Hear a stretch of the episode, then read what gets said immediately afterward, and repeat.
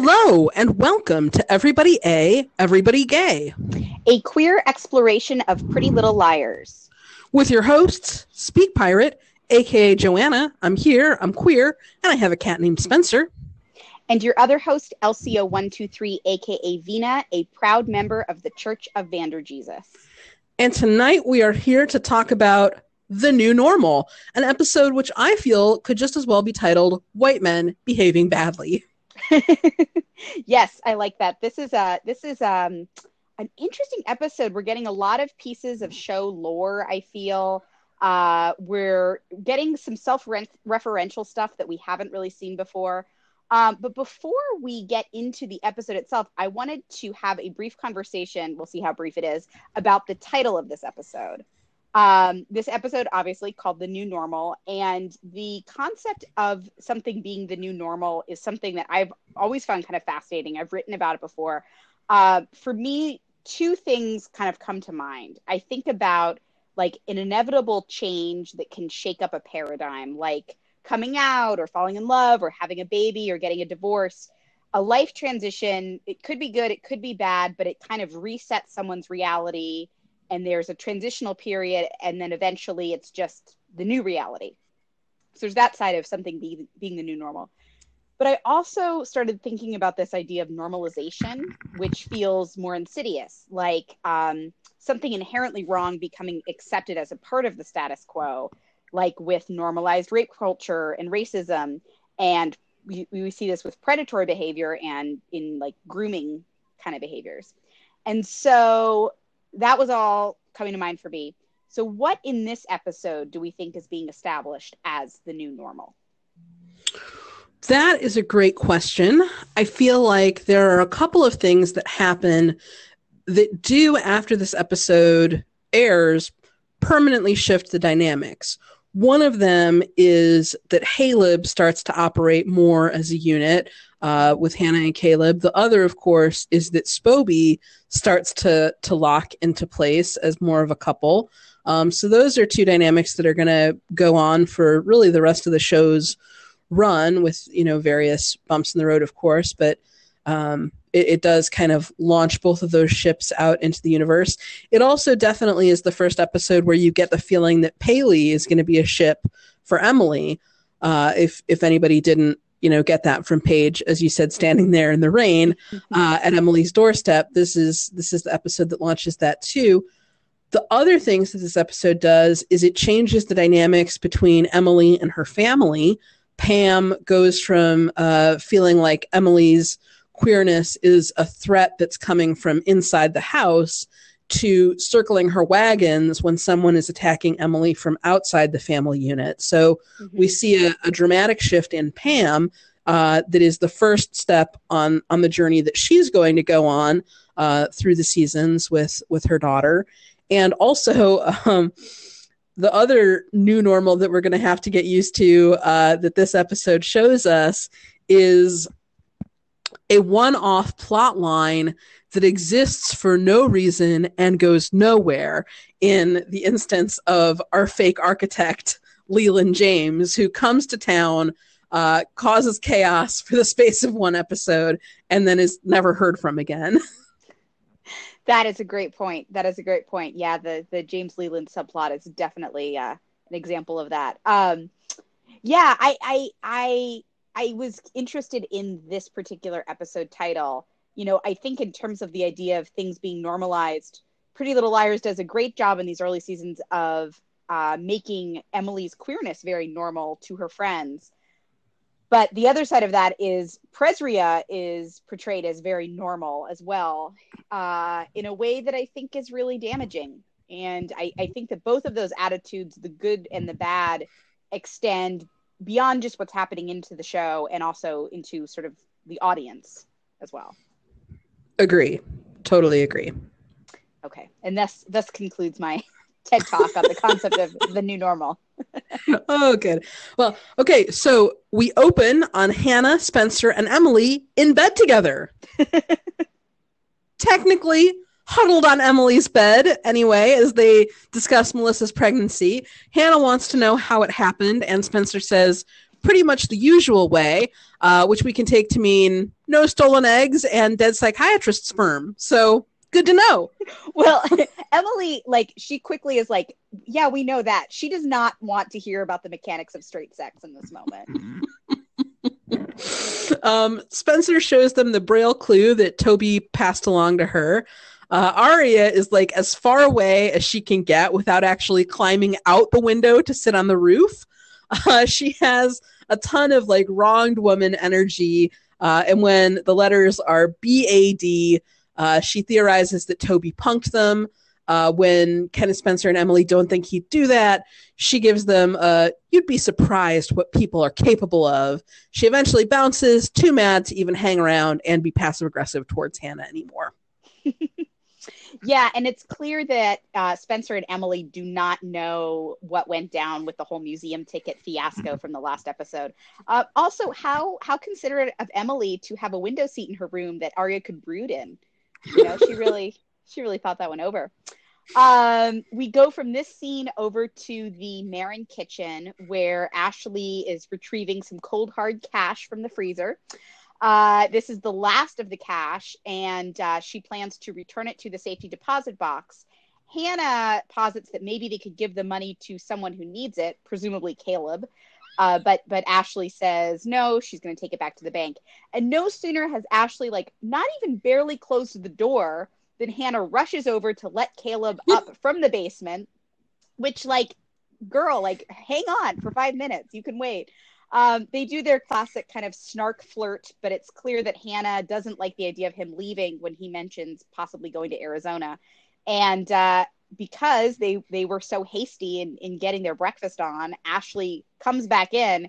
And I love the idea that it's so preposterous that Hannah would wear a beanie that she has to actually take Caleb's beanie, which has been left on the counter, and go soak it in the sink because, like, Hannah would never be caught dead in a beanie.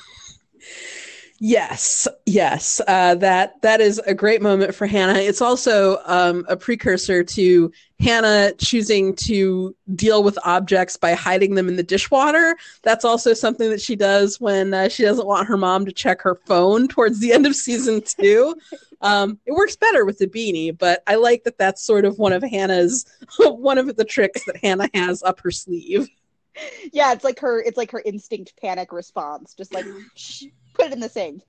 Well, also it speaks to like how the Marins do dishes in that there's always like soapy water and dirty dishes in the sink. I feel like uh, that certainly speaks to my level of housekeeping also. Indeed.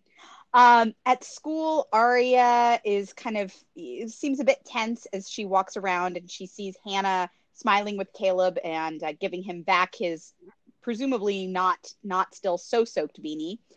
And they have this conversation where Aria apologizes for being so mean, and Hannah kind of says she has it she had it coming. Aria points out that A made it hurt more by giving Hannah the ticket to give to Ella rather than just giving Ella the ticket themselves. Uh, and Hannah remarks that she doesn't like knowing what she's capable of. Aria has an interesting line here where she says, But you didn't go through with it. That's the difference. And my question is, what exactly does Aria think happened? Because, or what did Hannah tell her? Because Caleb went rogue on his whole breaking down Ella's car thing. If Hannah, like, if he had not intervened, it would have gone down exactly how A had predicted. That is a good question. I know that she did sort of tell them about Caleb. Maybe what Aria means is just that Hannah tried to undo the damage before the damage could happen. Yeah. Yeah. I'm wondering if Hannah kind of like, you know, dressed that story up a little bit and was like, I begged Caleb to, you know, I paid him. Uh, yeah. It's kind of a funny moment that that could definitely be. Um, I also do give Aria props. Uh, she wants to have a truce with Hannah, but having no lingerie handy to signal with, she instead opts to directly apologize. I think that's an interesting tactic. yes, it's not quite Mona's tactic, but it, it works. It works for these two. Um, meanwhile, Presra is holding court at a lunch table with the other teachers, bragging about how he won a silent auction for a private book signing and coffee with a well known author. Uh, he invites random teacher at his table lady to go, and she turns around and invites Ella. I would say that this is somewhat intrusive, but now the author doesn't have to spend a whole coffee date with Fitz, so it's really a win for him. Um, but let's also note that Presra already isn't who he says he is, as he has enough money to win a pricey silent auction bid. True. Yeah, you can tell he is just relishing every minute of explaining this thing that he won to these two teachers. And they're like, I, I like sort of the, you know, thinking about the politics and the the behind closed doors of the Rosewood teachers. Like these teachers seem very moony over him, but I feel like there's some teachers on the staff who just like totally don't buy it. I definitely, definitely agree. Um, also in so I, all the stuff is happening like in the cafeteria uh, emily is wearing what i originally thought would be this episode's distracting hat hands down uh, it's a white toque hat as she talks to spencer about toby uh, Spencer, for her part in the unique outfit choice tableau, is either wearing zigzag suspenders or a shirt with a design that looks like zigzag suspenders. Uh, either way, it looks like something Marlene Dietrich would wear, so I am calling a queer look alert on it. um, the conversation shifts to Caleb and Hannah as the liars. Uh, as Aria and Hannah arrive, and the liars warn Hannah that Caleb is a shady tough, and Spencer calls him the artful dodger. Um, Aria sticks up for him, and then Hannah says he's no Arthur Dodger, whoever that is. Uh, and then Hannah shuts down this conversation by pointing out that they used to have this exact same back and forth about Toby. Yeah, this scene is really interesting because it starts off with Spencer and Emily talking about Toby, and Spencer remarks that she doesn't think that Toby would lie to them, and, and Emily agrees. And so the two of them are kind of bonding over their understanding of this misunderstood boy. And then Hannah and Aria come over, and the two of them are kind of bonding over their misunderstand their understanding of the misunderstood boy of Caleb. Uh, but it is still so funny, like that. You know, there multiple times in this scene, they're like, Caleb's a really dark guy. Like you need to be really careful about him. He's really, really dark, which is like hilarious to me because Caleb like there's nothing that we've seen that shows Caleb as, being in any way dangerous. It's not like that he has a gun. It's not like they found him with drugs. He was living in the air vent like due to a you know a failing of the foster care system and he like sets people up with new ringtones. Like this kid is not bad news. You may just be underestimating the dangers of like the gateway underworld of redoing people's phones. Okay, Vina, you just you, you don't know what that might lead to. Today, ringtones. Tomorrow, better data heroin. Something terrible.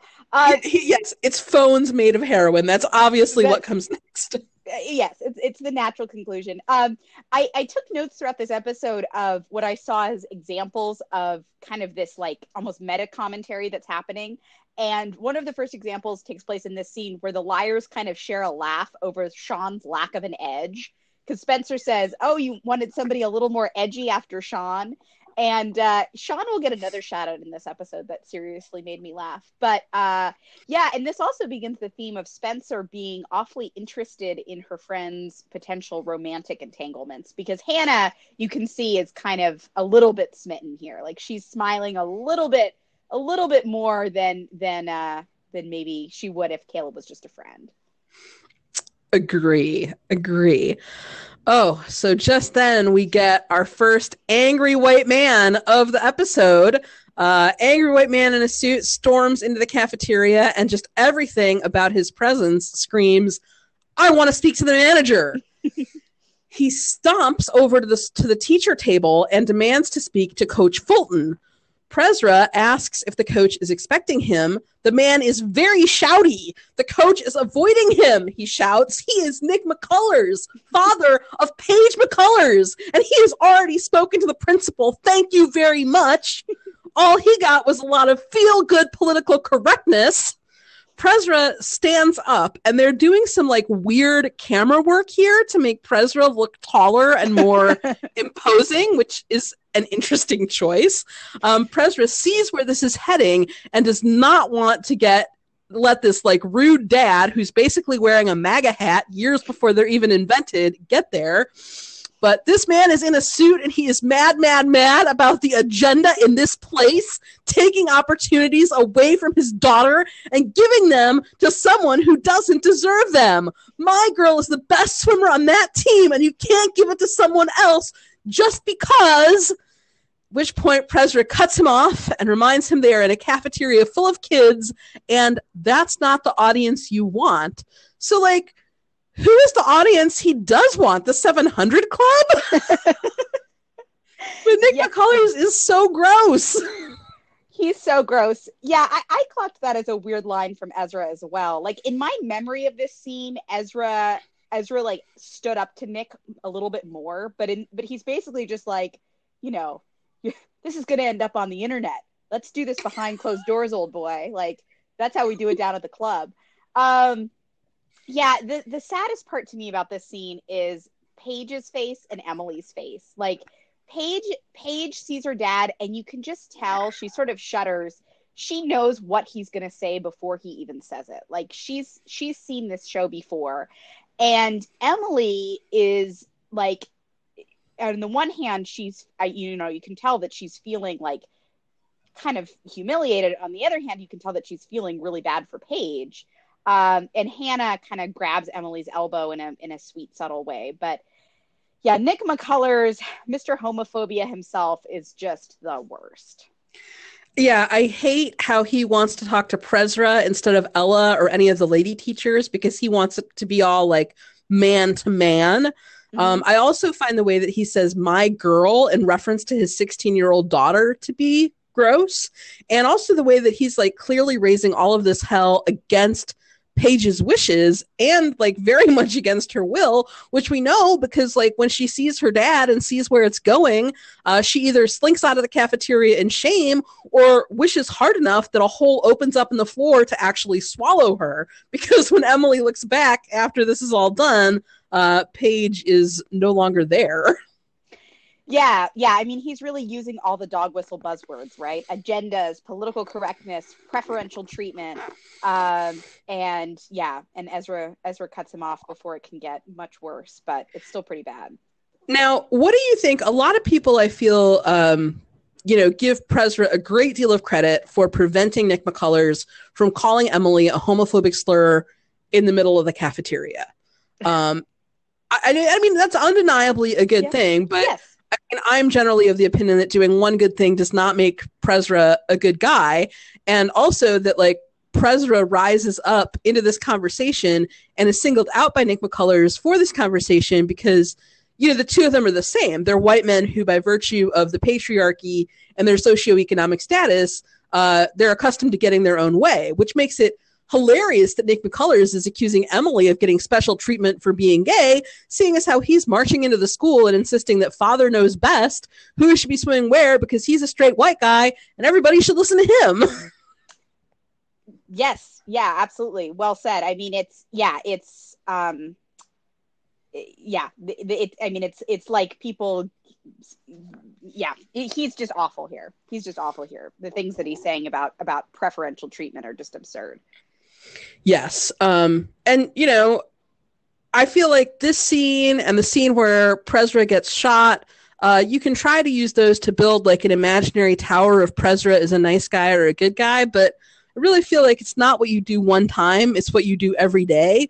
And we should not lose sight of the fact that every day Presra is lying to the people around him, he's spying on the liars, he's manipulating his way into a relationship with an underage girl who's one of his students. Uh, and our bar for good guys, I feel like, needs to be higher than this. Oh, totally agree. I mean, I, like Ezra does not deserve an award for the way that he acts in this scene. Like he he really does. He pretty much does like the bare minimum to to shut to shut Nick up. I mean, interestingly, he speaks the language of of white man, right? Like he says, like you don't want you know you don't you don't want everybody to see you like you know be really inappropriate here so I don't think he's he's I, I don't I think that he's basically saying like you don't want to humiliate yourself. He's not saying like you're bad, you're a bad homophobe, Nick McCullers. The problem isn't your sense of entitlement. The problem is you letting everyone see the sense of entitlement that you exactly. carry inside of you. Um, also, I think it's interesting that like Nick McCullers is doing this, uh, and he's like really taking out this vendetta on Coach Fulton, and I think that gives it an interesting dynamic because Nick McCullers is like the straight white man, and Coach Fulton is a black woman. So I think that's an interesting like that's an interesting piece to keep in mind also. Uh, uh yeah, I agree. I, I was just gonna say, I and I think one could one could like headcanon that Coach Fulton herself might be queer. Mm-hmm. I mean, she her reaction to Emily in the locker room scene, like you could totally just read that as her like being a, a great coach, but you could also when she w- she was really really sensitive to Emily's situation and really wanting to champion for Emily, and you could read that maybe she has some personal experience there. Yeah, yeah. Um, also, I felt like it was super interesting uh, what what Ezra says to uh, Nick McCullers is that the cafeteria is full of kids who are trying to eat their lunch. And I think that use of the word kids is very striking.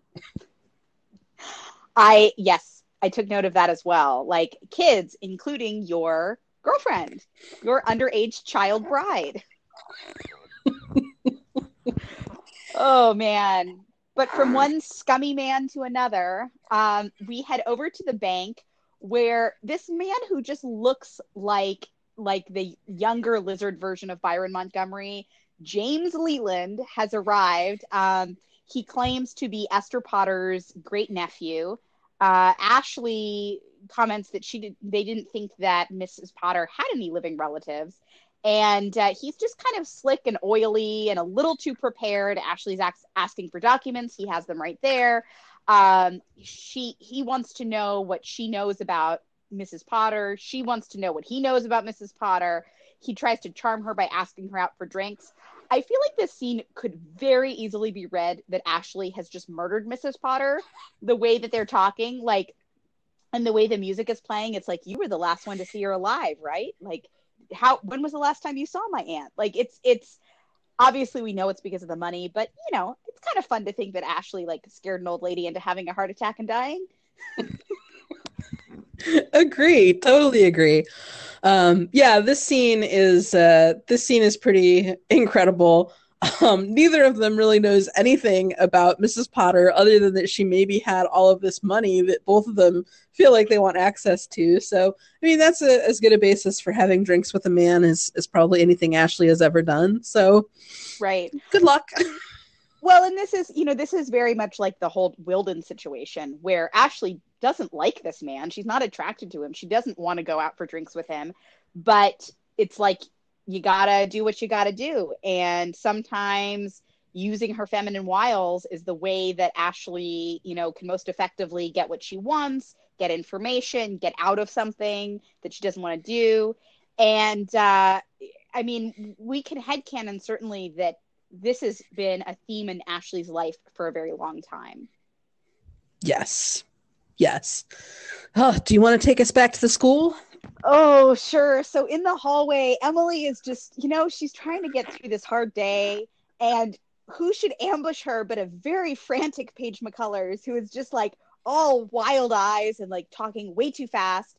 You know, she's she's telling Emily that like her dad her dad just just wants to just wants to know uh he wants to know you know why why why Paige didn't get anchor and you know frantically saying that she didn't tell her dad that Emily was gay. He must have asked around, and uh, she's she's just like the desperation here is just really really striking. And Emily just is trying to like get out of this conversation as quickly as possible. Yes. Um, Paige is also wearing another one of those I swear I'm straight, ill advised necklace situations and a cardigan with turtles on it. You know, I I've realized through our conversations, I used to wear those necklaces all the time in high school. um, apropos of nothing. were were they part of a I'm not queer disguise, or were, were they just part of your look at that time? like nah, little column A, little column B. Like it was, it was both. Um, yeah, yeah, but but in the same hallway scene, we've got a lot of like we're in one set and then we're going to move into another part of the story kind of things happening in this episode.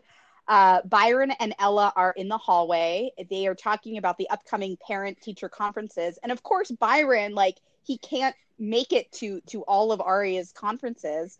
Um, so so yeah, they're going to have to move the schedule around. Ella says he, he, should make sure that he goes and meets Ezra.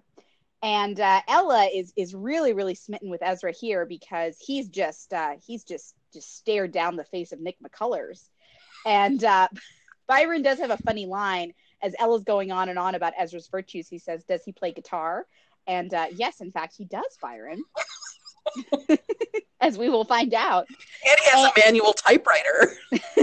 ooh. Uh, the the line that you pointed out in in one of our last episodes where Ella says same Nick McCullers with the same paranoia.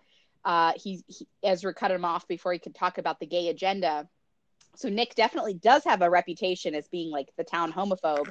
But Ella thinks that Byron will like Ezra. Ezra doesn't seem so sure they um, byron has an interesting line where he says i thought we could just pick up where we left off regarding their date but also regarding their marriage uh, and ella who is kind of seeming to enjoy stoking some jealousy in her husband um, tells byron that she's going to be going to this book reading with ezra and uh, byron byron is not so sure about any of this much less the author that they're going to be listening to Yes. And Ella's weird pseudo attraction to Fitz is another somewhat, I, I keep using the word gross, um, but it's another distasteful element uh, of this episode. But I think it's also worth examining because she likes Fitz for the same reason that that Aria does. He's basically a younger version of Byron. He's smarmy, intelligent, manipulative, willing to date a much younger student, and turned on by the power imbalance. Mm-hmm. And I also think that that is one of the reasons why Byron uh, winds up taking an immediate dislike to him. They are too similar. Byron recognizes that game, and I feel like um, there's a, a definitive reason why Byron does not want a guy like that around his wife and around his daughter. Oh, totally agree. Totally agree. Yeah, I think that um yeah, I think that it's like looking in a mirror for Byron and all of the the things that he's later going to say about Ezra, I think you could just as easily kind of apply to him. Yes. Um over at the Cavanaugh house, Toby's made a new mailbox. Uh, the mailbox is, is unsmashed and uh, sitting proudly outside the Cavanaugh house as Spencer makes her way um, up to up to talk to Toby, who is on his way to talk to the D to the DA. But Spencer is concerned about the code, and Toby tells her that she read it wrong, and uh, invites her to come back during Jenna's flute lesson the following Saturday morning. And I love that um, Spencer gets an A text. Jenna's going to be so mad, which I just love. Like a keeping it real. Like I'm not even going to threaten you with anything. I'm just telling you, like there's a storm coming, Spencer. yes, I like that. I like that Mona knows about the liar's bone deep fear of Jenna to the point that she's just sending messages. Jenna's going to be so pissed.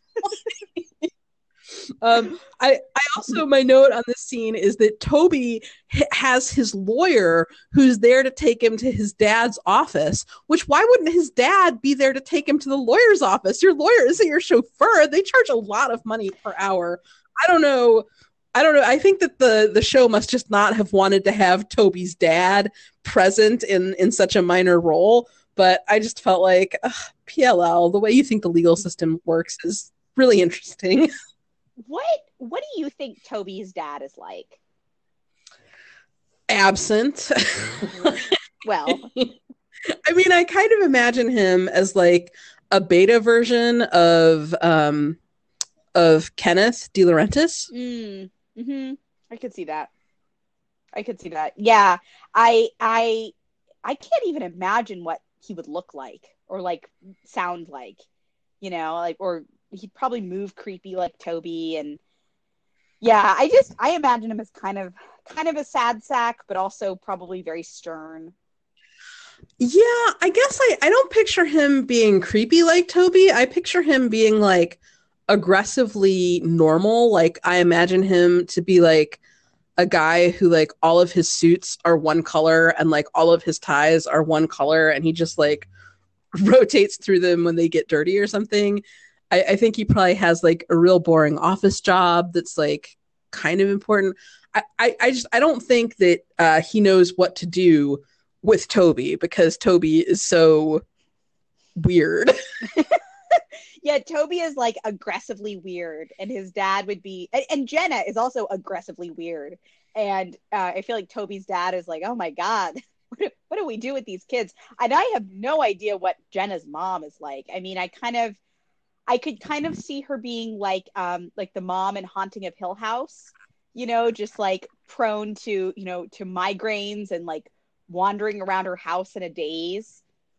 Yeah, I think I wrote a fic one time where she was like some kind of like sales rep who just traveled like all the time because it seemed like there had to be some reason why they were like living in this house like like Hansel and Gretel like in the woods unsupervised. Yeah, like like a very very creepy version of Hansel and Gretel. Yeah, like well, flowers like the in the attic, Hansel and Gretel.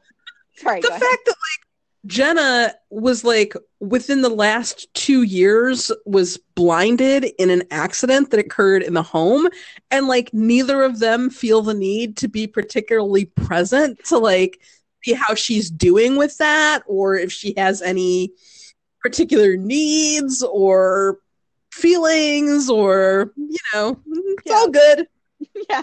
Oh she's fine. The girl bounces back quickly. Oh yeah. Yeah that's maybe the parents like maybe the parents hate each other now. Maybe it's a thing where like that accident happened and toby was blamed for it. And so like jenna's mom blamed toby's dad and toby's dad like blamed jenna's mom for toby having to be sent away. Like maybe it's you know maybe there's some kind of that dynamic going on. I'm honestly surprised that PLL didn't reveal in season, you know, in 7B, and they probably would have revealed in like 9A that um, you know Mary Drake was actually Jenna's mom, and like Kenneth was actually Toby's dad, or or you know Byron or somebody. Well, yeah, I mean, if if PLL had gone on for like another two or three or five seasons, I'm sure it would have gotten to the point of like Days of Our Lives, where anyone with unknown paternity is probably like a spawn of John Black, um, or like Austrian royalty of some kind coming into town. So yeah, I'm sure that um, I'm sure that eventually Mary Drake would have been the mother of all. Oh, I'm sure. Yeah, we wouldn't have been able to ship anybody because it just would be one oh, big extended yeah, or family. there would have been. Um, wasn't there another sister? Wasn't there like an Aunt Kathy whose house burned down or something? Like Aunt Kathy might have also like been related in the in the parental tree somehow. I always thought that that aunt was going to come back in some way. Aunt Carol, I think it was. Carol, there you go. Yeah, the one whose house they went to. But anyway, we could get lost down the rabbit hole of PLL family trees and we'd never find our way back out. Um, do you want to take us to this Hannah conversation? Oh yeah, yeah. Emily is talking to Hannah on the phone, where Hannah is still being forced to spend uh, defend spending time with Caleb. Uh, she says she's an excellent judge of character, which prompts Emily to mention her attempts to set Aria up with Noel Kahn, but they don't think Noel is A anymore, so I'm not sure why that was relevant. Hannah's response is broken in on by Pam coming upstairs to eavesdrop slash offer Emily the last bit of cobbler, which Emily does not want. She does tell her mom it's only Hannah, which Hannah is mildly offended by. um, Hannah asks if she told her mom about Paige's dad coming to the school. Emily says no. She describes the atmosphere at home as sub zero and thinks her mom would blame her for having a disgusting lifestyle. Uh, she also changes the subject and asks what's up with Hannah and Aria, which there's a very nice cut where we switch to Aria talking on the phone to Spencer, who's also asking about this fight that she had with Hannah. Aria says it's nothing she tries to change the topic of conversation by asking about Toby, which is a nice parallel to what Emily and Hannah were doing. Uh, and then, do you want to talk about the sirens and what that seems to set off with one Spencer Hastings. Yes, I do. I just have one quick comment on the Hannah and Emily conversation, which is I love this conversation. And, and Hannah says, Paige is such a knob. And Emily kind of immediately defends Paige. And I really like how Emily is clearly sort of feeling feeling some kinship with Paige. I think that in this scene, I would say we can definitely say that she knows on some level um, about Paige's queerness. She's kind of gotten it, I feel. But anyway, Oh, do you want to say something on that? Yes, thank you for reminding me that uh, Hannah uses the word knob to describe Paige because I'm definitely writing that down in my moments when PLL is suddenly using slang of the 50s in Rosewood High today. Yeah, that that was a that was a weird choice. Um, but anyway, we uh, we we go to to the Spencer and Aria scene. Spencer is lounging on her bed um, talking on the phone with Aria, and suddenly Detective Spencer gets distracted because she's on the phone with Aria, but she's starting to hear sirens, and there's no sirens on her block. And as she points out to Aria, if there were sirens where Aria is, there would be sirens where Spencer are, is. But that is only if Aria was at home. And suddenly Spencer realizes Aria is at Fitz's and Spencer's like she sits up and snaps into this like scandalized, turned on zone um, at Aria being in Fitz's apartment, and uh, she asks, you know, is is are you on the bed? Aria, who was on the bed, immediately jumps off and says no, and Spencer says, is he in the shower?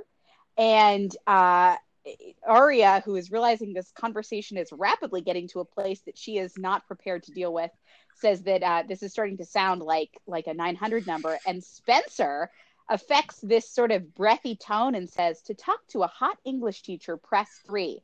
Which, just so we are all clear, this is Spencer trying to initiate phone sex with Aria. She may be talking about Ezra, but Ezra isn't even there. He's not even in the room. Spencer is literally asking Aria to role play English, te- like hot English teacher sex on the phone with her. Uh, and I just think, you know, that's how I'm going to read this, and that's how I think everybody should read it too.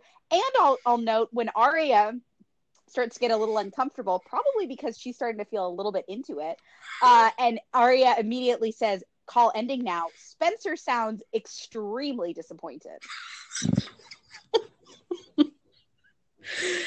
complete agreement. I feel like there's a great question as to whether Spencer is turned on by the thought of Presria or whether she is turned on at the idea of Aria as a bad girl.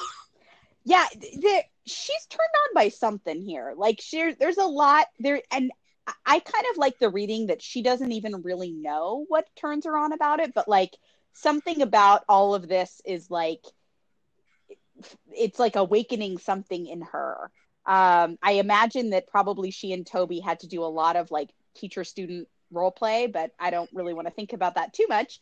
Uh, but yeah, she's like, her reaction is immediate when she realizes where Aria is. Yes, yes. Um, Presra returns with takeout. Uh, he has some concerns about meeting Aria's dad and feels like it'll be complicated Aria is blithely sure that they will like each other because they're the same person, and unworried that they will repel like two ends of a magnet. uh, yeah, you know, Ezra comments that it's not a big deal with Ella because the, he can just see her as a colleague. But I also think it's because, you know, because of the patriarchy, because El, you know, Byron is Aria's father, and that is, you know, much more significant than Aria's mother. Yes, he's going to have to negotiate with Byron regarding the dowry of cows and chickens, whereas Ella is just a silly woman. And also, uh, I think Ezra is very aware of his the effect that he has on the ladies, and he realizes that he has Ella sort of snowed because of this, um, mm-hmm. you know, this this little uh, bit of like you know whatever it is residual thirst that she seems to have for him. Mm-hmm. Agreed. Agreed. Um, over at the Marin house, Ashley is preparing for her date with James Leland. This is a really fun scene. She Ashley comments that she will know more after the second martini about what exactly he's after. Um, and when when uh, there's a knock at the door, they go to answer it, and Caleb is standing outside. there's kind of this interesting back and forth where he introduces himself to Ashley and nobody is explaining to Ashley exactly who Caleb is to Hannah, but it's uh, you know, seems rather boyfriendish. And uh, Ashley pulls Hannah aside to uh to to say that she doesn't want Hannah to be alone in the house with Caleb. And when Hannah points out that she could be alone in the house with Sean, Ashley resists the urge to say, Well, honey, I knew that Sean wasn't going to try anything because Sean is gay. You're the only person who doesn't know that. Um, instead, Ashley says, you know, Sean was the the son of a reverend and called Hannah Hannah Banana. And uh, Caleb then opens the door, and uh, there is there is James Leland standing there, and they have this interesting back and forth about, you know, are you Ashley's son, which he basically will be by the series end. And uh, before Ashley and James head out the door, she procures some paperwork for him to sign, and we see Caleb paying special attention to the pen that he uses. Yes. Um, I love this. I love Caleb, uh, who's been in the house for literally two seconds. He's standing in the entryway and he tells Ashley, You have a lovely home, Mrs. Marin. What I've seen of it, anyway. I, I really like that. And I really like when she is talking about Sean and she's like, I knew Sean. Sean was a minister's son. Sean called you Hannah Banana. And all of, you know, valid points all. But when you say Sean called you Hannah Banana, Ashley is basically saying, I understood that he was never going to be removing his pants on this premises. like, it just it wasn't going to happen. Whereas, like, Ashley sees Caleb and she's like, Caleb is very different from Sean. She sees Caleb and she sees this, like, handsome, unkempt youth, and she can, like, she can immediately imagine Caleb in bed with Hannah in a way that, like, she knew that was just not going to be happening uh, with, you know, Sean, minister's son, Hannah Banana, caller. Yeah, I, I mean, I think something that I've always felt about the Ashley Caleb dynamic is that Caleb is exactly the kind of guy that a young Ashley would have been completely in love with. And in a very different kind of show, I think that Ashley and Caleb probably would have had an affair. I'm so glad that they didn't on PLL, but like I feel like that's that's kind of a recurring theme throughout the show. Well, I would agree with that. And I would say that um, Ashley definitely sleeps with a somewhat shaggy Jason DiLaurentis later on the show's run. So, yeah. Mm-hmm. Mm-hmm. True, true. Um, oh, oh ahead. no. So, um, at school where it must be the next afternoon because it's light out again. Oh, oh, wait, wait. I... We have there. There was a little bit more to that scene, um, because Caleb Caleb says to Hannah about that he thinks Leland is a fake architect. Oh, yes, yes. That the cheap looking pen makes Caleb suspect he may not be an architect. And we have our first utterance of it's complicated related to Caleb. Hannah says it's complicated, and Caleb replies, I like complicated. And thus, you know, a thousand ships set sail. It's good that he likes complicated because what Rosewood has in store for you, young man. Oh my gosh. Not to mention Ravenswood, right? we don't talk about Ravenswood. Uh, okay, now please take us to school. Yes, yes. Please take us to the dick measuring contest. At school, where we think it's the next afternoon because it's light outside again, uh, Byron and Presra are meeting. Presra is talking about Aria being an independent reader, a fan of fiction, and a good student, but Daddy Lizard Lips doesn't care about being an engaged parent. No, he goes right in for, so you're taking my wife out. When Presra talks about the book event, Byron displaces his anger onto acting like the author, Leonard Adams, is a fake. Very overrated, he says this episode this is where i said the episode should really be titled white men behaving badly. Um, Presra tries to redirect the conversation to the topic at hand i.e the english class in which his underage girlfriend is a student but byron's immaturity knows no bounds and he continues trying to intimidate him about ella Yes, Byron makes sure to name check their marital bed. Did you notice that? Yeah, she was like, she hated the last book so much that she flung it across the room. It's also super annoying how he keeps, uh, like, how I felt like it was gross when Nick McCullers called his, you know, 16 year old daughter my girl. Uh, it's also Mhm. kind of gross the way Byron is like, you're taking my wife out um, to try and, Mhm. you know, really promote his ownership of Ella, despite the fact that they are separated due to his own infidelity and not living together at this time. Um, he definitely wants to police who she can spend time with. So yeah, yeah. Um, the the bad behavior by a man award is really having some stiff competition in this episode. It is. It is indeed. Yes. Um, we next go to some store that I don't think we'll ever go to again, where the liars are shopping. Uh, this is a really cute little scene. Hannah and Aria are being kind of overly polite with one another as they try to figure out who should get this jacket. Um, and then when uh, when Spencer and Emily notice that uh, Hannah and Aria are getting along, basically we have this funny moment of of exposition where Hannah and Aria explain everything that happened in the last episode. It's like you guys need to catch up on what happened. So they explain about the ticket. Um, they explain about how A was involved, uh, and then Hannah explains how Caleb uh, helped helped basically helped Ella to not find out, and that Caleb is now living in her basement. Spencer is skeptical, but before they can talk about this too much, they notice Jenna, who is standing in front of a three way mirror in like some kind of lacy, like slightly long, longish negligee thing, just like standing out there in front of, you know, God and everybody. And uh, Jenna sort of hisses in her Jenna way, he likes lace. Oh, next up, Aria and Prezra are having a discussion about how Byron hates him, which Aria declares to be impossible.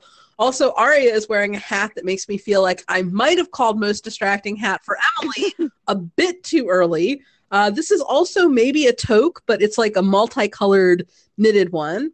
Uh, Prezra correctly calls that Byron was jealous because of Ella, but Aria feels like this is also impossible. Oh, girl. yeah this is like a weird this is a weird conversation because everybody is speaking in complete absolutes. It's like it's an impossibility. He's crazy or he hates me. There's no other option. He doesn't hate you so he's crazy. He's not crazy so he hates me. It's like guys there are more options than just these two things like sometimes like the situation might be a little more nuanced than that to uh to quote to quote crazy ex-girlfriend although you know byron is not particularly nuanced in any way Yes, the imaginations of straight people are somewhat limited in this particular conversation. yes, absolutely. Um, in her bedroom, Spencer cracks the code. She realizes that the uh, what she perceived as the BAD in Braille is actually a number because Braille letters correspond to numbers, which uh, I feel was a little too close to B26. It's a number. It's a girl. It might be a song. It might be a song on the jukebox. It might be a falafel. Gold recipe. falafel. That's the rice. My goodness. It smells bad. um, back at school, Pam Fields is ready to be a present and engaged parent, unlike some people we know, Byron. Uh, she is intercepted by Ella, who wants to assure her that the school is not going to be bullied by Nick McCullers and that everyone there loves Emily. Pam is puzzled, so Ella elaborates further that he came to school making a big fuss about Emily getting special treatment because she's gay. Pam says, He came here to school and said that? Ella says, In front of teachers, students, everyone. And even though she just said everyone, Pam's next question is, Was Emily there? Which Ella confirms she was. Yeah you know i i found this conversation really interesting i feel like um ella is saying this to pam as though she doesn't maybe know that pam had a bad reaction to emily's coming out and I was thinking, you know, I wonder if this was Ashley Marin relaying this to Pam. I feel like, like I, I went into this whole like headcanon place that I could t- totally see Aria not talking to Ella about Pam's reaction to Emily coming out. I feel like Hannah would absolutely tell Ashley, you know, that Pam had a bad reaction and that she was worried about Emily and all of that um, and that this conversation might look a little differently if it was between Ashley and Pam versus Ella and Pam. I completely agree with that. Um, I also think that if this were a conversation with Veronica, Veronica probably doesn't even know Emily's gay yet. Like she's been out of town for most of time. True. Um, but yeah, I think that I think that Aria has her mom on a very strict informational diet, and I think probably really maybe the reason that Ella knows that Emily is gay is because Ella is a teacher at the school. So of course she'll have seen Emily and Maya. I agree. I also think that Aria, well, I was going to say I think that Aria probably doesn't really talk to her mom about like I think that Aria is pretty self-absorbed some of the time and maybe doesn't talk to her mom about her friends. But then I was remembering the like weird Ella Aria gossip sesh about Hannah's uh, funeral dress. so which was a very unfortunate. That was a low point for Ella. That and you know, Ella's had a few low points in season one, lusting after Ezra and uh, commenting on the you know the the curvy girl, the dress that was not purchased at Curvy Girl would be two of them for sure. Yes, yes. Um, Spencer knocks on the door of Toby's house, and although no one answers, the door creaks open. Even the door of this house moves creepily she goes in and starts snooping around Jenna's space, which includes a lot of creepy dolls and a series of window shelves full of snow globes. And so this is like really where we're going to get into some of the aesthetics that become really important in in the later PLL seasons with the dolls, the snow globes. Um, now, if it were me, I would either steal or investigate the open laptop, but you do you, Spencer. She goes for the snow globes, only to have Toby appear in the doorway to the room in a creepy silhouette. Uh, he tells her to put it back exactly as she found it, or Jenna will know she was there, which startles her so much that she almost like drops the snow globe. Um, he tells her that he couldn't answer the door because he was on the phone. The DA is dropping the charges because the blood evidence on the sweater was corrupted. Uh, as Spencer is almost dropping the snow globe, he catches it and takes her hand. He's waiting for his dad to drive him to the courthouse to have his leg watch removed. Spencer says that she could drive him, and he looks so happy in this moment that his hair gets less wolfy as he smiles.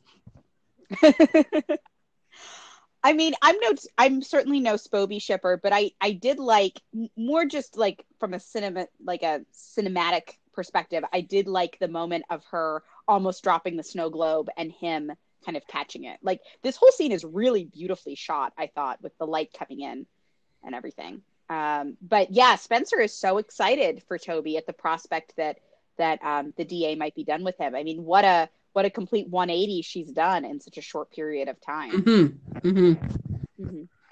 Um, back at the Marin house, Caleb is reprogramming some home, some phones, and maybe filling them with black tar heroin. When uh, he reveals to Hannah that he called Syracuse University and found out the truth about James Leland. There was, in fact, a James Leland architect who was related to Esther Potter, but bum bum bum, he's dead. This James Leland is an imposter who is probably not even named James Leland at all. Um, and Caleb comments that knowing the right questions is better than having all the right answers, which is, I, I don't know, I think kind of an interesting character point perhaps for Hannah as somebody who's full of questions about herself and her own identity, uh, but but not maybe always so full of answers. Yeah, that's a great point. And this is a really nice scene with the two of them. And it's a moment when Caleb trying to solve Hannah's problems for her is like sweet and thoughtful as opposed to a little overbearing as it gets um, as the series goes on. Yeah, I, I, meant to mention this earlier, but in the in the earlier scene where um, that very delightfully awkward scene where Leland picked uh, Ashley up for the date, Caleb, after the two of them leave, Caleb immediately like notices that Hannah is uncomfortable around him And Hannah kind of tries to brush it off, and he's basically telling her, "No, trust your instincts. Like this guy is creepy."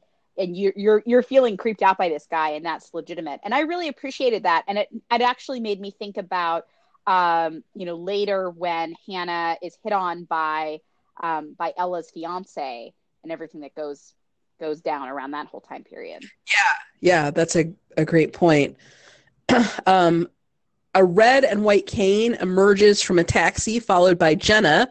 Toby's lawyer called her with the good news. I, this lawyer is like I don't know if he's I don't know where they found him, but he's like a chauffeur, he's a phone tree, he's calling Jenna with privileged information. Um, but he called her with the good news and she wants to take Toby uh, in the waiting cab to get the ankle bracelet removed. He declines, telling her he has a ride. Emily, Jenna says scornfully, and then Spencer has to correct her. Jenna tries to uh, get Spencer to back off, but Toby grabs Spencer's hand and says he is going with her. And then Jenna's final line in this scene is, I see, said in the most ominous way possible.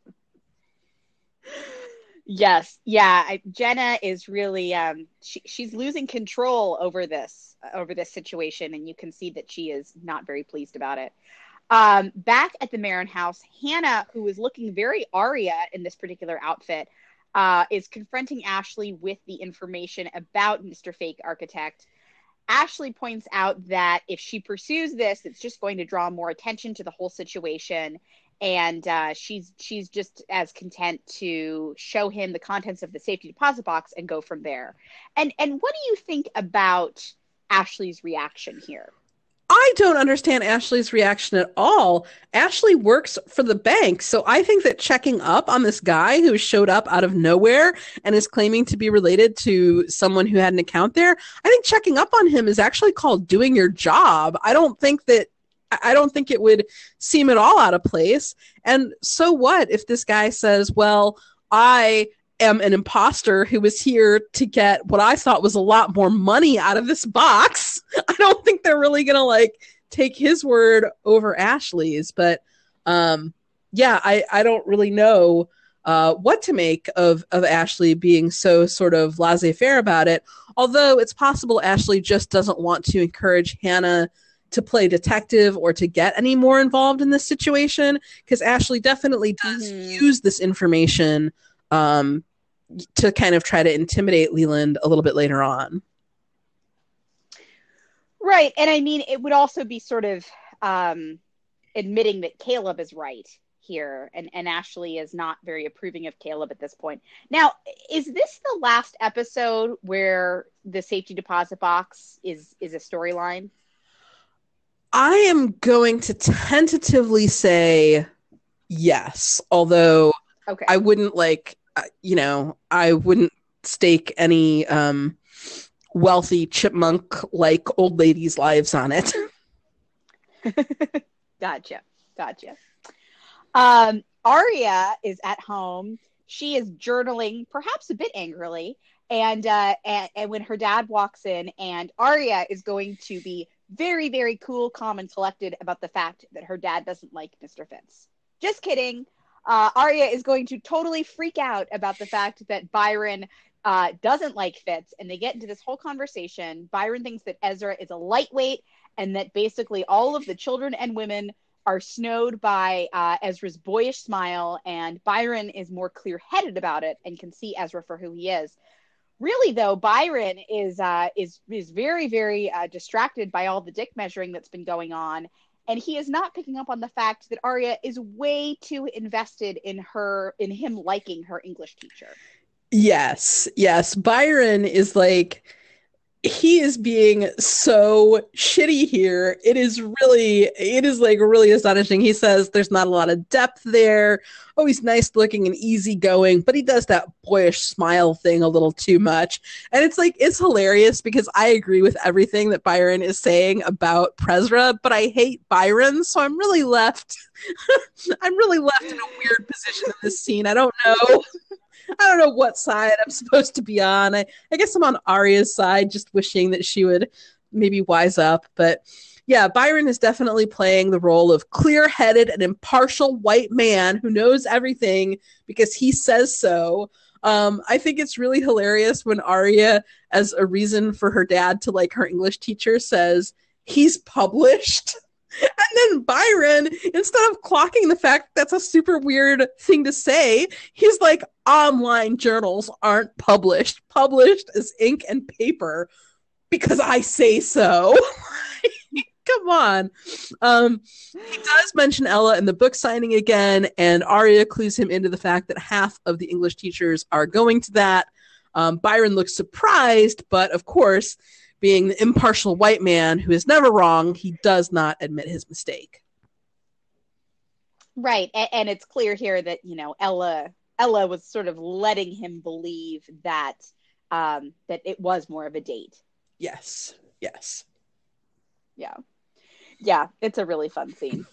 it's a really fun scene. Do you want to take us back to the bank? I will. Ashley shows James Leland the safe deposit box, and he is unhappy to find only $3,000 of illegally gotten gains inside.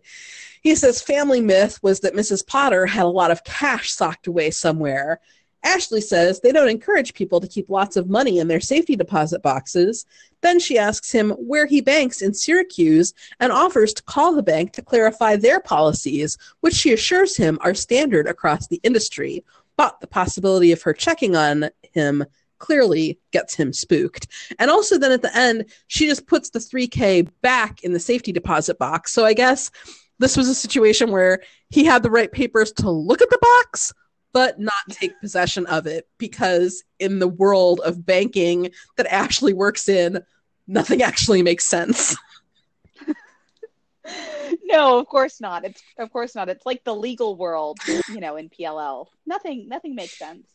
Um yeah, that's a that's a it's a there's Ashley is very like cool, calm, collected in this scene, you know, and uh James Leland drops it.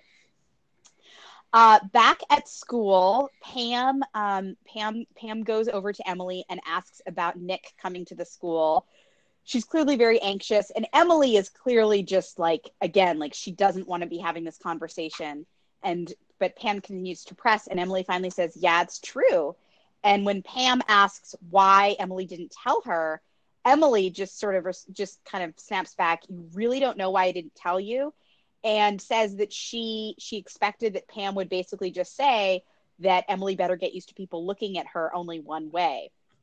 And you can see that Pam is really struggling here. She spies Nick McCullers, who's standing just a few feet away, and marches right over to him. They get into this conversation where uh, Nick refers to Emily's queerness as Pam's family problems, and Paige in the background kind of shudders. And uh, Pam gets really, really worked up. And one of the things she says to Nick is, You always think there's someone else to blame when things don't go your way, which is such an interesting line because that's basically what Pam has been doing ever since Emily came out, is blaming everything and everyone else for why this happened this way. You know, at first it's Wayne wasn't around, and so Emily's been getting confused. Then it's Maya, Maya's influence, and then it's Maya's drugs uh, but it, it could never be anything other than the fact that it's Emily is just simply queer. Um, as as Pam tells Nick to drop it, she kind of marches away. She's shaking and tearful, and I feel like it's a good portrayal of like that kind of adrenaline you feel when you do something kind of impulsive and dramatic like that. Um, and and Pam says to Emily, "I still don't understand, but I love you. You're my child, and nobody hurts my child and she says i'm sorry if i and she kind of cuts herself off and emily hugs her. You can tell things are not perfect between them but they're they're on the right track. Yeah this is a great great scene. This is really a turning point for pam. I love the journey that her face goes on after emily says you know you don't know why i didn't tell you. I, I knew what you were going to say um, that pam understands in that moment that Emily is classing her own mother in in the category of people who would hurt her daughter because of her queerness. And that mm-hmm. really like that's a breaking point for Pam I think. And she really like gets her mama bear mode activated when she goes after Nick McCullers. And I feel like she goes after him particularly hard because she understands that she has something to prove here uh, to her daughter. And I also think when she um, when she she she also gives him that we need to talk which i know is one of your favorite lines um, that somebody can say on, on this show. Uh, it always leads to something great. Um, but when she says to him my daughter never got anything she didn't earn. That's how we raised her. That's who she is. I feel like pam did not have certainty about that until she said it in that moment. Like that's a thing that she's been struggling with. Like, this isn't how we raised Emily. I don't understand this person that Emily's becoming. And in this moment, when she has to defend Emily against a threat from the outside, this is a moment when Pam really gets a lot of clarity on Emily still being the same person who she's always known and the same daughter um, that she's raised. So I, I just really like. Mm-hmm the writing on that. And I also I like when Nick tries to give her the okay, I see you're upset, you know, parentheses hysterical woman. Um, and Pam is like, no, but I'm getting there. I I really um I love the way that Pam's anger just builds to the point that like Nick is totally powerless against it. Um and I think that the the reconciliation that she and Emily have at the end here is um I, I just think it's really heartfelt and it's one of those really good emotional beats that early seasons PLL was capable of delivering on. Yeah, I totally agree. I, I, think one of the things that's so effective about Pam's um, Pam's little speech to Nick is you can tell that when she walks over there, she isn't even really sure what she's going to say. She just needs to say something. She needs to get it out. And uh, I think that Nia Peeples plays the range of everything that Pam goes through in these few minutes really, really well. I love the way that she just kind of marches off and she's she's just kind of overwhelmed and feeling so much. And I love the detail that Emily has just told her right before this conversation that she has her car in the lot, but Pam doesn't even remember in this moment because she's just so like full of pure adrenaline and, and kind of overwhelmed and uh, and that she really wants Emily to come home, and um, that's a really sweet sweet moment because you can tell that that is not what the dynamic has been between them lately. That it's they've been basically like you know two strangers living in this house, and the idea that Pam is like, I really want you to come home.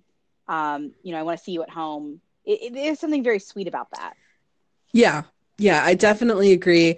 And I just feel like um, the journey, not only that Pam's face takes, but we we've seen a lot of really good um, acting via facial expressions while other people are talking in this episode. You mentioned Paige's mm-hmm. face when her dad is ranting earlier. We also get a shot of Paige's face when Emily's mom is going off on on Pam.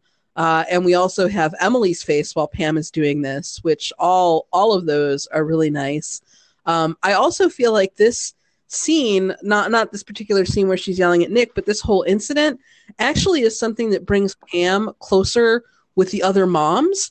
Uh, because when she asks Emily about what's going on, uh, she says to Emily, Is it true what Aria's mom told me? She doesn't even call her like Mrs. Montgomery or Ella. Like she's just hmm. only sees Ella as Aria's mom. And, you know, she doesn't really like Ella because she thinks Ella was like very permissive, letting Aria have pink hair and a, a European goth lifestyle. Um, so I just think that this is like it brings Pam into the the community uh, in a way that that maybe she wasn't before.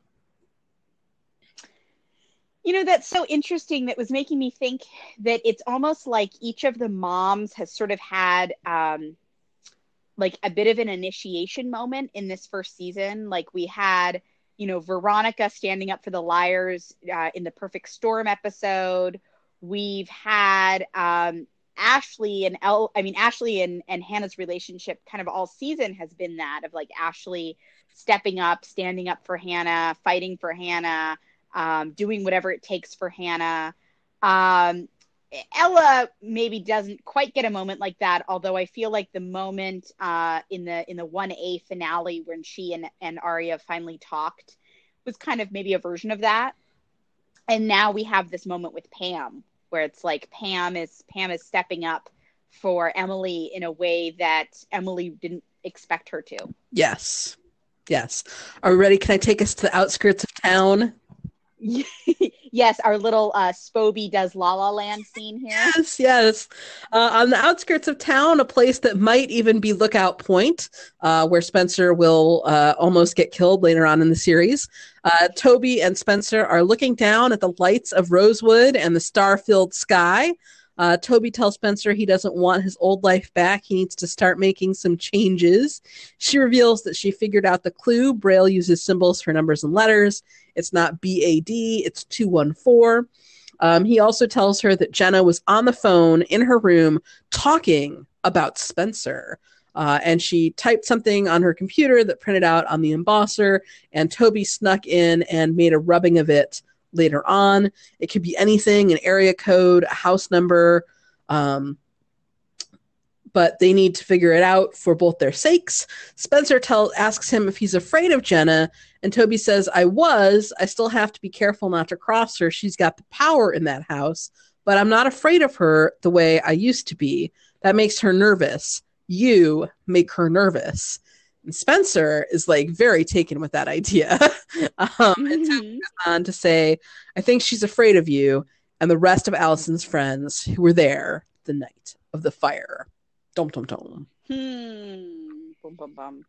Yes, you know, like like a classic abuser, uh, Jenna is the person in the household with the power, uh, where wherever you know her mood can kind of dictate dictate the the tenor of the whole household. Uh, but but I do think that this is an like not even from a shippy perspective, but I do like this scene between the two of them. I think you see that way in which Toby and Spencer are kind of kindred spirits a bit. And uh, yes, Spencer clearly really likes the idea that she makes Jenna nervous, which is funny. Um, in the in the uh, the Rosewood High parking lot, Emily walks to her car she uh, she gets in her car. She's about you know ready to drive away, and the passenger door flies open, and in comes a panting and panicked Paige McCullers, who just sort of sits there breathing for a second, and uh, you know pa- uh, Paige starts to starts to apologize. She's for her dad's behavior. She's saying, you know, it's like your mom said. Uh, and and Emily just again, like Emily keeps ending up in these conversations that she doesn't want to be in in this episode. She is like, I have to go home. My mom is waiting for me. And Paige just kind of takes a breath and she says, Your mom's waiting. God, why is everything so easy for you? And that is the last straw on this very hard, no good, very bad day that Emily has had. She just kind of goes off and she says, Easy for me, what planet do you live on? And she goes on to talk about how she spent most of her life trying not to feel the way that she feels you know she gets her first girlfriend and she gets shipped off to god knows where um, and and now and now her girlfriend might be done with her so, so she says yeah you know it's all easy for M all the time and with that paige mccullers goes for it and she kisses emily fields. And no sooner can emily react to this moment than paige has pulled away said don't tell and uh, and run out of emily's car. What a moment. What a moment indeed. Um, I love that Emily goes on this whole thing about how life is not easy for her. And I feel like the one part of that that Paige hears is that Emily's girlfriend might be done with her. yeah, I know. Hmm. yes, yeah. I, I, am fluent in like high school queer, so I feel like I feel like I feel like Emily could have could have you know she could have started back from like Alison you know I was in love with Alison da, da, da, but you know but now Alison's dead and Paige would be like oh so there's less competition huh? Oh yes I know. Why does Paige go for it here do you think? Oh, well, I think that Paige goes for it here because Paige needs to communicate a whole lot of things to Emily, and she does yeah. not have the words to articulate it. Um, as we've seen, whenever Paige starts to talk about this stuff, um, she gets panicky, she gets flustered, she starts talking a mile a minute and saying nothing. Um, and I think that this is just a moment where Paige understands that words are failing her. And so she chooses another way to tell her tale. Yeah, um there's yeah, there's so much to unpack in this scene. Uh, one of the most interesting lines to me in this scene is Paige echoing Emily when she says your mom's waiting. And I feel like you can read so much into that line. Like Paige has not been privy to Emily's like from Paige's perspective, Emily Fields has a mom who is like awesome, right? Because Paige has not been privy to everything that's been going on between Emily and Pam. Paige has just seen uh, Emily's mom stand up for Emily to, you know, homophobe about town, Nick McCullers. And um, like, I, I don't know. I just feel like there's something about the way she says, Your mom's waiting. Like, just the idea of having a parent who cares enough to wait and having like a parent that you want to go- come home to and having a parent who like loves and stands up for you is such a foreign concept to Paige. Yeah, I definitely, definitely agree with that. I also think this is sort of a, you know, freedom's just another word for nothing left to lose. I think that Paige feels like there Paige feels like she's at such a low point, it can't really get any worse for her. So she's just going to go ahead. Like, she's just going to go ahead and do this thing that she's been wanting to do for basically her whole life. Um, you know, since she was 14 at least. Uh, she's just going to go for it. She's just going to kiss Emily and then she's going to peace out into the night. Whatever else happens, at least she got that. Yeah. And I love, I mean, how how perfect, how beautiful that she says, don't tell here. And then the theme of that, you know, with don't look away, with if I say it out loud, the whole world is going to change, with um, the Alison Paige scene at, at the end, where, you know, Paige basically demands that Alison tell the truth.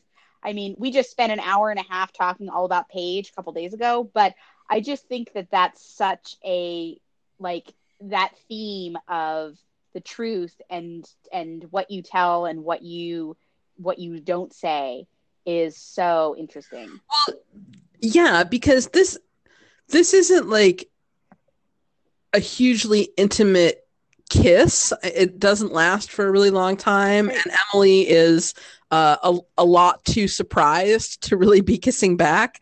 Um, also, Emily is still like trying to figure out what's going on with Maya, so Emily is not uh, looking for any swim team members to come into her car and kiss her at, at this particular moment.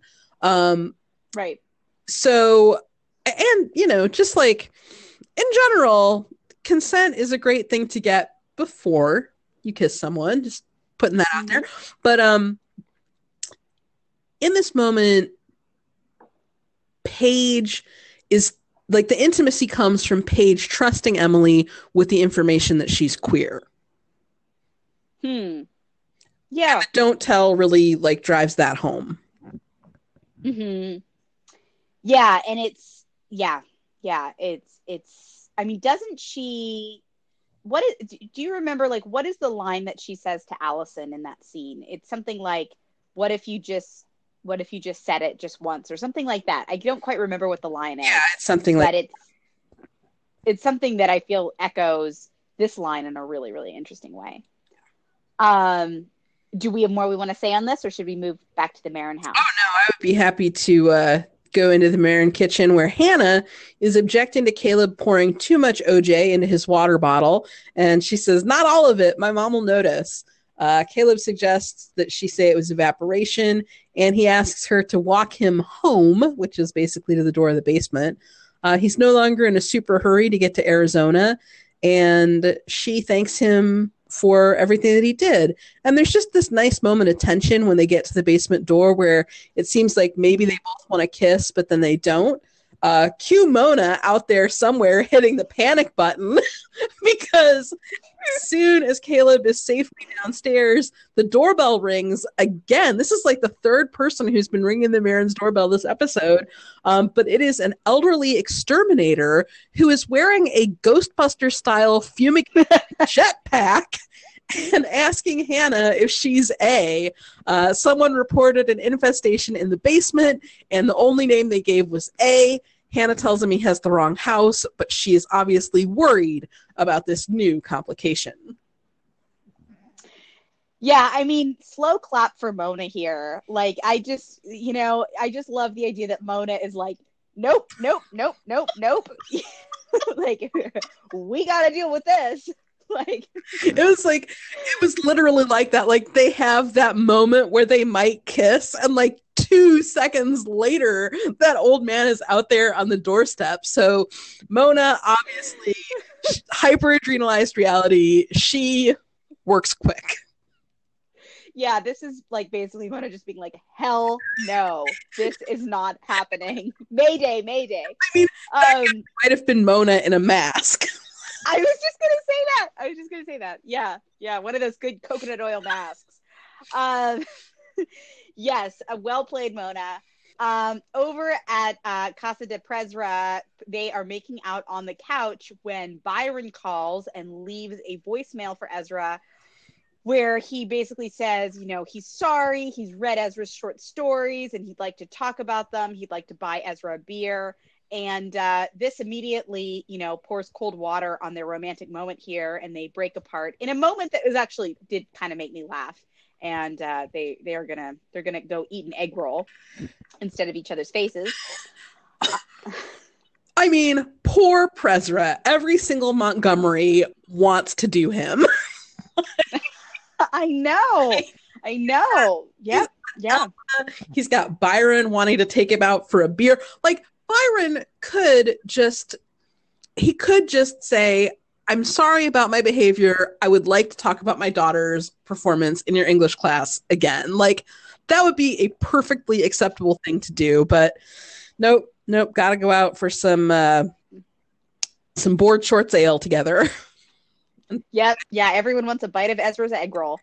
Um, yes. And then in a sort of little like ending, ending moment here, uh, Spoby drives, drives home and they go past a motel and we see that the motel has the number 214 on one of the doors.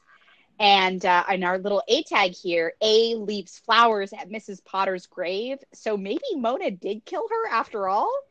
Uh, but that I think kind of puts a button on the whole Mrs. Potter storyline, if memory serves me correct. Yes, I think you are right. I also want to call out that I think the motel that they're using here for um, the 214, it looks like the same motel that Wren was staying in, where Hannah picked up Spencer uh, at the time when Mona was doing the long distance dedication.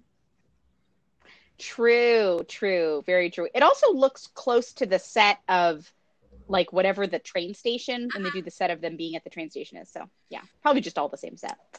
Um, yes, and that is the episode. A super fun, super super fun episode. I think, uh, setting a lot of the relationships in motion.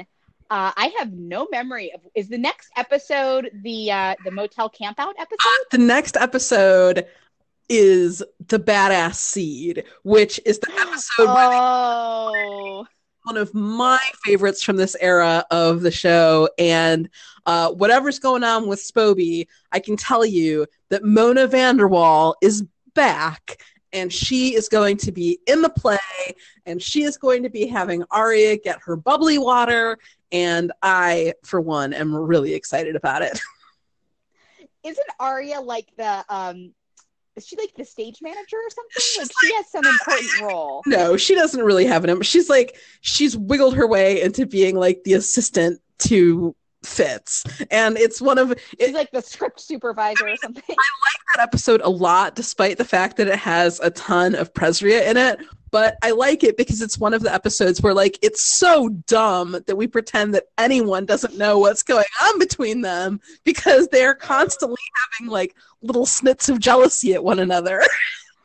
oh gosh. Oh Presria. Oh my gosh. Yeah, I'm excited for that one. I I um I I think I remember hearing that that was an originally it was going to be a longer storyline of them putting on a play but uh, i'm happy for the amount that that we do get and i feel like yeah. i mean it is very distressing that PLL never like spent a whole season doing like the play within the play. I feel like that is really a lost opportunity, but I, I will take whatever we can get. I will take the badass seed as uh, the play uh, that that we get to see them rehearsing.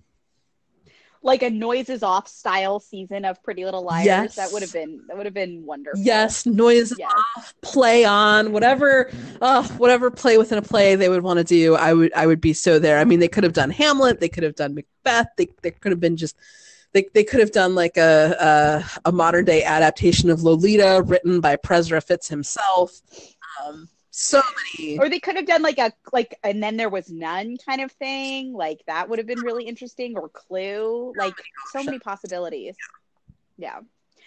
But um, if you have thoughts on this episode, if you, uh, let's see, if you have thoughts on what the new normal is for this one, if you have thoughts on the terrible behavior of all of the awful white men in this episode, feel free to send us an email at everybodyapodcast at gmail.com. You can check out our Instagram at everybodyapodcast.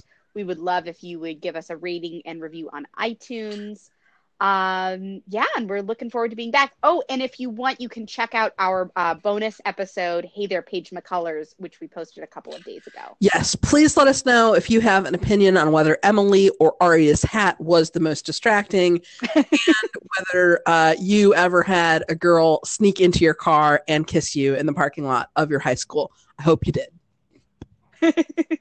Yes and we will be back next week with uh with the badass seed. Yay! Take care.